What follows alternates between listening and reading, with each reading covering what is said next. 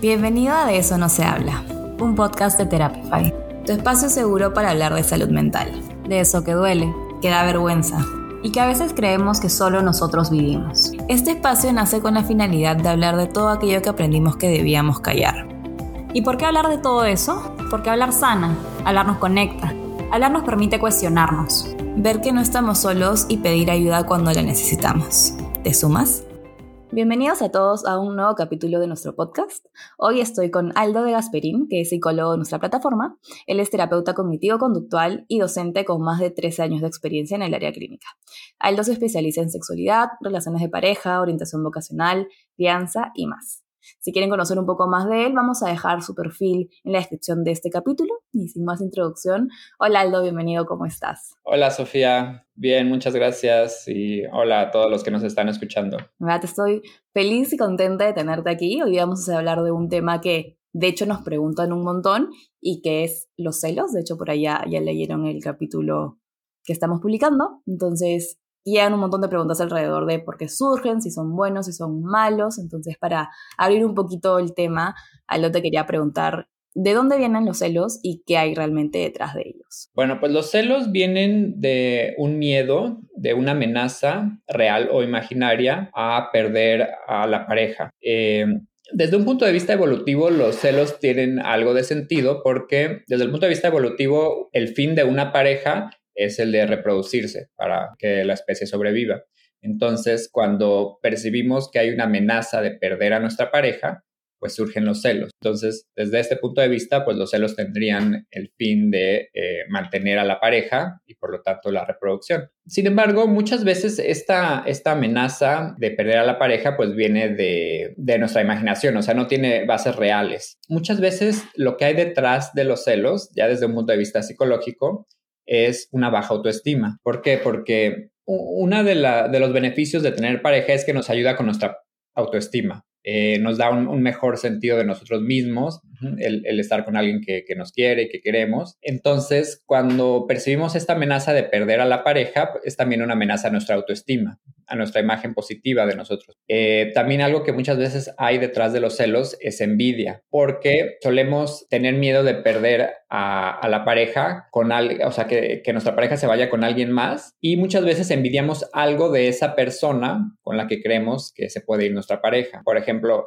si la percibimos como más atractiva, este, más popular, más exitosa. Y entonces, eh, también muchas veces hay envidia porque envidiamos algo de, de, de, esa persona. Y, digamos, es normal sentirlos porque también, digamos, es natural de que pasen, como es de manera evolutiva puedes experimentarlo, pero hasta qué punto tal vez puede ser dañino para la relación, de qué manera tal vez puede ser bueno expresarlo, porque si de por sí ya una persona lo está sintiendo, ¿qué hacer con esa experiencia de celos? Los celos pueden ser normales hasta cierto punto, son comunes, se consideran, digamos, normales cuando hay una amenaza real de perder a la pareja. O sea, por ejemplo, si, si uno va a una fiesta y nuestra pareja se pasa toda la noche hablando con su ex pareja enfrente de nosotros y a nosotros ni nos hace caso, pues obviamente vamos a sentir celos, ¿no? ¿Quién no se sentiría celoso en una situación así? Sin embargo, los celos ya no son normales cuando no tienen una causa real, sino que la amenaza de perder a la pareja a causa de un tercero es imaginaria. Muchas veces los celos son causados por delirios, o sea, por creencias que se viven con profunda convicción a pesar de que la evidencia en la realidad demuestre lo contrario. Y entonces ya aquí podríamos estar hablando de eh, celos patológicos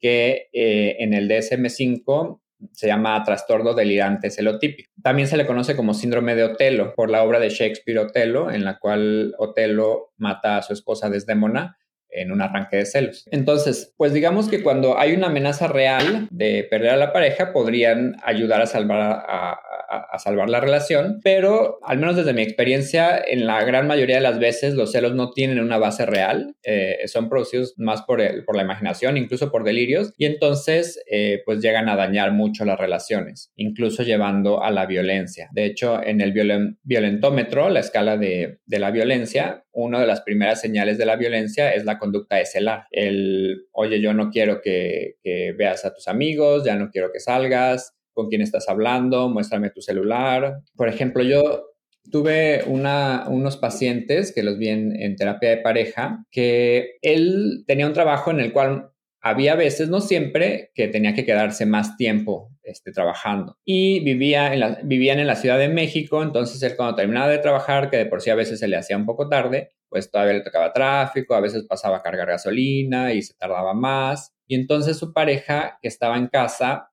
cuando empezaba a tardarse, luego, luego empezaban a, venir a su mente ideas de que ya se fue a un motel con, con esa chica del trabajo que conocí en la cena de su trabajo, eh, de seguro es porque, soy, eh, porque es más atractiva que yo, eh, de seguro lo voy a perder, y, o sea, unas ideas que incluso llegaban a ser delirios.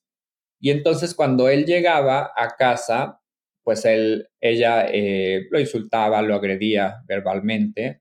Y el problema con los celos y con esta reacción de emociones tan intensas que generan es que se vuelve un círculo, porque entonces él pues obviamente reaccionaba también mal este, ante, ante los celos de ella. Y entonces después, este, pues menos le, avisaba si iba a llegar un poco tarde, porque pues lo percibía como que estaban amenazando su, su independencia.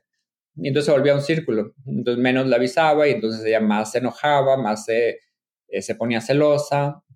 Y en este caso, por ejemplo, ¿qué recomendarías? ¿Sería más un tema de que esta persona trabaja a nivel de autoestima, que obviamente si igual están en terapia de pareja tengan una mejor comunicación? ¿O qué, qué recomendaciones darías si es que, por ejemplo, ahorita una persona siente celos en su relación, pero no hay una justificación, ¿no? No es como que has visto algo que, que te incite a pensar eso, sino tal vez puede ser una experiencia previa, ¿no? Hay muchas personas que en relaciones pasadas tal vez eh, le sacaron la vuelta o tuvieron una mala experiencia y ahora llevan eso a esta nueva relación entonces, ¿qué harías en casos donde se genera esta experiencia de celos, pero sin una, digamos, base real o una prueba?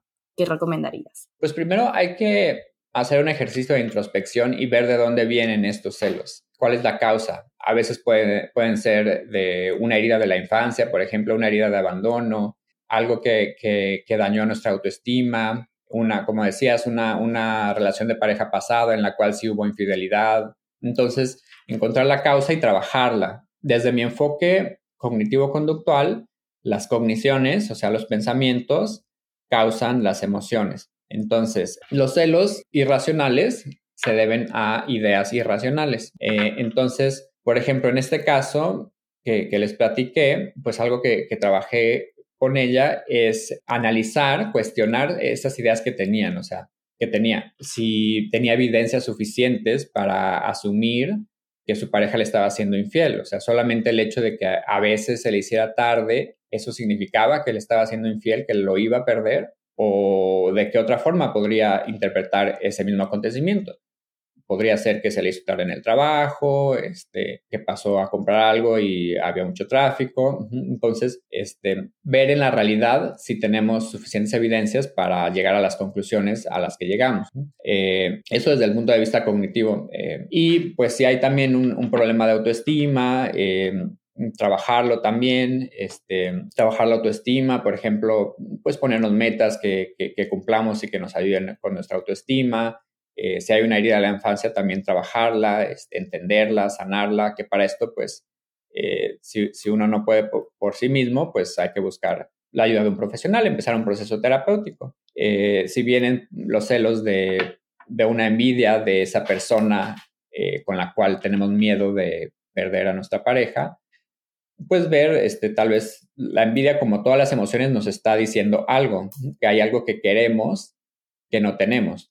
Entonces, si, si, por ejemplo, en este caso, la chica del trabajo tiene algo que, que uno envidia, pues ver este, pues que si es algo que queremos, eh, buscar obtenerlo, ¿no? Por, por, nosotros mismos, en lugar de envidiarlo en alguien más. Claro. ¿Y qué recomendarías a nivel de pareja? Porque, por ejemplo, creo que en este sentido nos estamos enfocando un poco más en esta introspección, ¿no? De me doy cuenta que esto viene desde esta baja autoestima, o de esta experiencia previa, o de esta herida de la infancia, si es que ahora tengo celos, ¿cómo lo puedo trabajar a nivel de pareja? ¿De qué manera puedo, o sea, de qué manera efectiva puedo comunicarlo? Eh, ¿Qué otras estrategias puedo tomar para que no afecte la, mi relación? Como todas las emociones, el primer paso es reconocerlas, reconocer que nos estamos sintiendo celosos. Y el segundo paso es expresarlas asertivamente, o sea, usando las palabras adecuadas, diciéndolas en el momento adecuado y a la persona adecuada.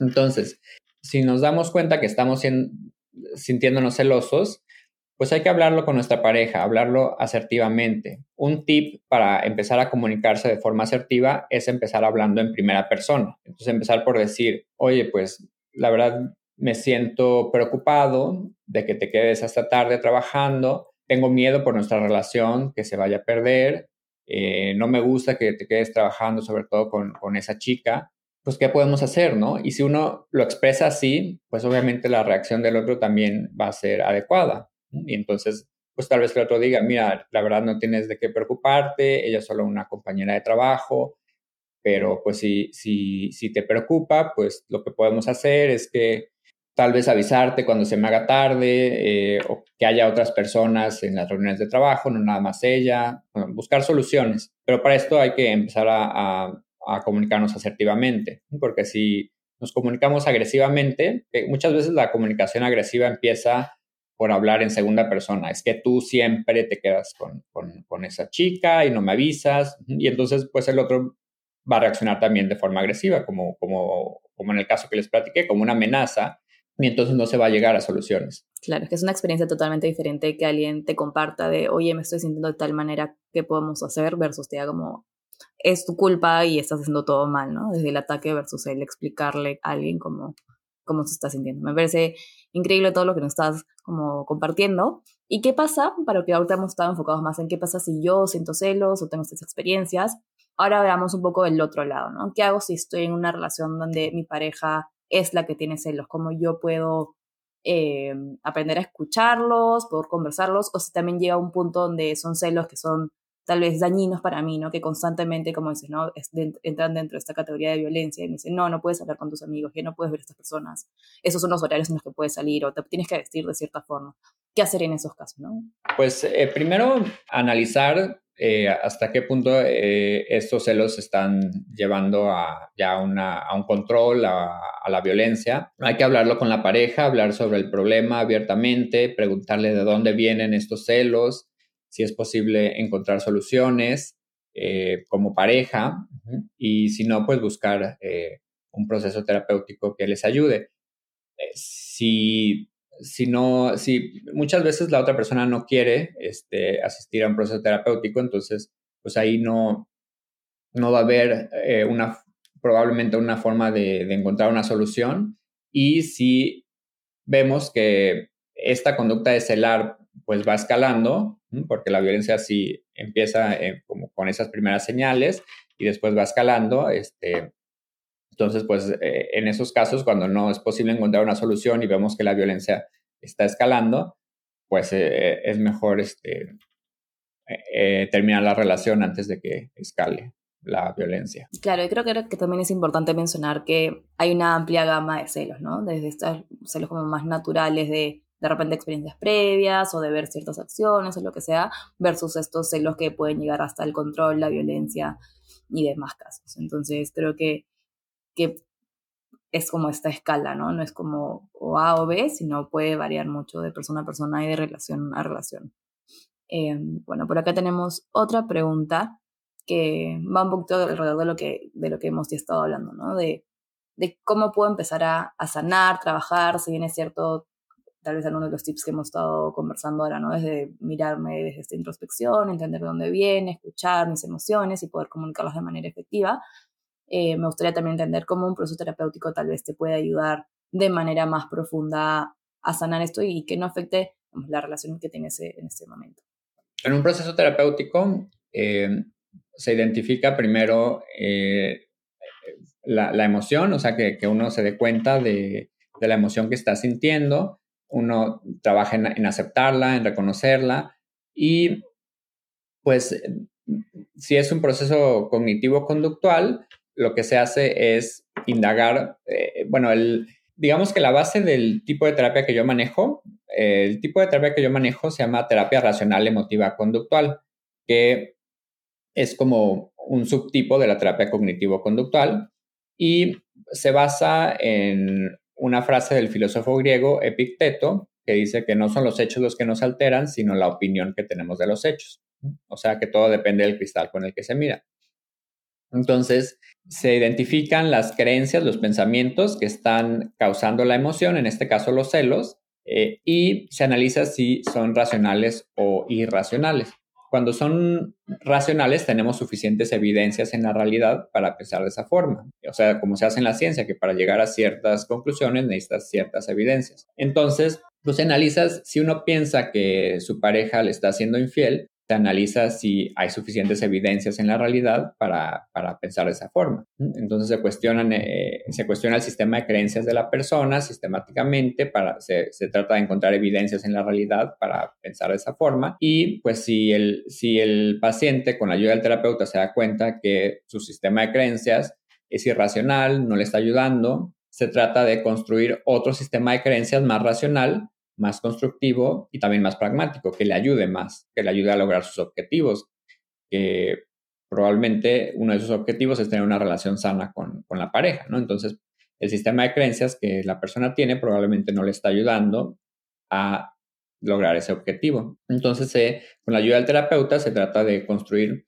otro sistema de creencias que lo lleve a tener emociones y conductas más racionales, más funcionales. Y em, por ejemplo, ¿recomiendas más o va a depender mucho del caso que sea terapia individual, que sea terapia de pareja? ¿Crees que en todos los casos donde se experimenta celos es importante comunicarlo en la pareja? ¿O, o te les puedo decir, no, es algo que, no sé, tal vez siento que sí, es irracional o, o no sé por qué me siento así eh, y mejor cómo conversarlo en terapia individual? ¿O si recomendarías que en, en, los casos, en todos los casos sea una conversación que se abra con la pareja? Eh, siempre, eh, si está afectando a la pareja, siempre debe haber una comunicación eh, asertiva con la pareja sobre el problema.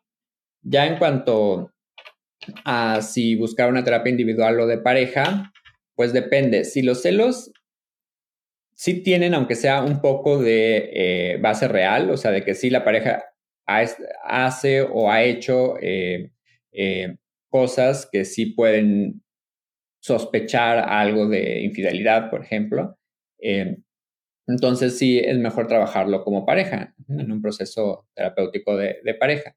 Si en, caso, en el caso, por ejemplo, de un trastorno delirante celotípico, el que mencioné hace rato, cuando los celos vienen de delirios, o sea, que son totalmente imaginarios eh, y, no tienen ninguna causa real, ahí probablemente sea sea más adecuado un, un, proceso individual porque sí tiene que ver más con, con la persona, más que con la pareja. Claro. Bueno, me parece importante esto que mencionas, ¿no? De, poder igual comunicarlo así, optemos por tener un proceso terapéutico individual o un proceso terapéutico de pareja, porque entre todo siento que a veces no somos tan conscientes de si yo estoy experimentando celos, por más que tal vez no se lo diga a la otra persona, va a haber de alguna forma mi conducta que lo refleje, ¿no? Entonces, de repente, no sé, me doy cuenta que llego tarde y me pongo como, me molesto un poco, pero no se lo digo, solo tengo esta actitud de repente más seria o menos cariñosa, entonces eventualmente puede llegar a afectar la relación. Me parece importante como resaltar esta la importancia de poder comunicarlo de manera adecuada. Eh, y tal cual como lo dijiste, ¿no? Desde esta primera persona y no desde este lugar de, ataque. Así que nada, no sé si por ahí algo, hay algo más como que nos quieras compartir, algo que creas que es importante que todas las personas que estamos escuchando y aprendiendo un poco más de este tema nos deberíamos llevar en la cabeza, alguna recomendación. Desde mi experiencia es una de las emociones eh, que más cuesta trabajo manejarlos, porque son una emoción que suele vivirse con mucha intensidad, que es causada por ideas que suelen ser muy irracionales. Entonces, pues eh, sí hay que darnos cuenta cuando los celos nos están afectando, tanto en la relación de pareja como a uno mismo, estas emociones, porque los celos suelen llevar a otras emociones como el enojo, la ira, la ansiedad, que son emociones pues también que pueden afectar mucho nuestra salud mental y física. Entonces, pues es muy importante identificarlos, aprender a manejarlos y pues si uno no, no puede hacerlo por uno mismo, buscar eh, un proceso terapéutico. Buenísimo, Aldo. Muchísimas gracias. Eh, sí, tal cual creo que si ahora alguien que nos está escuchando está experimentando, pasando por eso, que sepa que es natural. Creo que muchas veces cuando nos sentimos un poco confundidos o con una emoción incómoda, pensamos que de repente hay algo mal en nosotros y no necesariamente es así. Eh, si sienten que es algo que no pueden manejar, qué importante es buscar la ayuda de un terapeuta que, que te ayude a entender, ¿no? De, de, dónde viene esto, a aceptarlo y tener nuevas herramientas para trabajarlo. Así que si igual quieren conocer más de Aldo, agendar una con él, como les mencioné al inicio, vamos a dejar el perfil en la descripción del capítulo. Si en general quieren aprender más sobre salud mental, recuerden que tenemos distintos episodios en este podcast, tenemos redes sociales, nuestro blog, tratamos siempre de, compartir y hablar y poner sobre la mesa los temas de salud mental que, cada día, día, se vuelve como más importante y una necesidad poder conversarlo. Y, eso, eh, no sé si Aldo por ahí nos quieras decir algo más. Sé que, como les decía, lo pueden encontrar en nuestra plataforma. También tienes un canal de YouTube, así que compártenos un poquito de eso. Así es, eh, pues me pueden encontrar eh, en, la página de Therapify, en, en, la lista de psicólogos, me pueden buscar por mi nombre, Aldo de Gasperín Quintero, con gusto puedo atenderlos. Y también tengo un canal de YouTube en donde trato justamente este tipo de temas de sexualidad, relaciones de pareja, los diferentes tipos de amor. Eh, es un canal sobre amor y sexualidad. Me pueden encontrar con mi nombre de usuario, SIC Aldo de Gasperín. Buenísimo. Así que si quieren aprender un poquito más del tema, ahí está el canal de Aldo. Y nada, muy gracias a todos por escucharnos. Gracias, Aldo, por esta conversación, por compartirnos un poco de tu experiencia. Y nos estamos viendo en el próximo capítulo. Muchas gracias por invitarme y hasta luego. Adiós.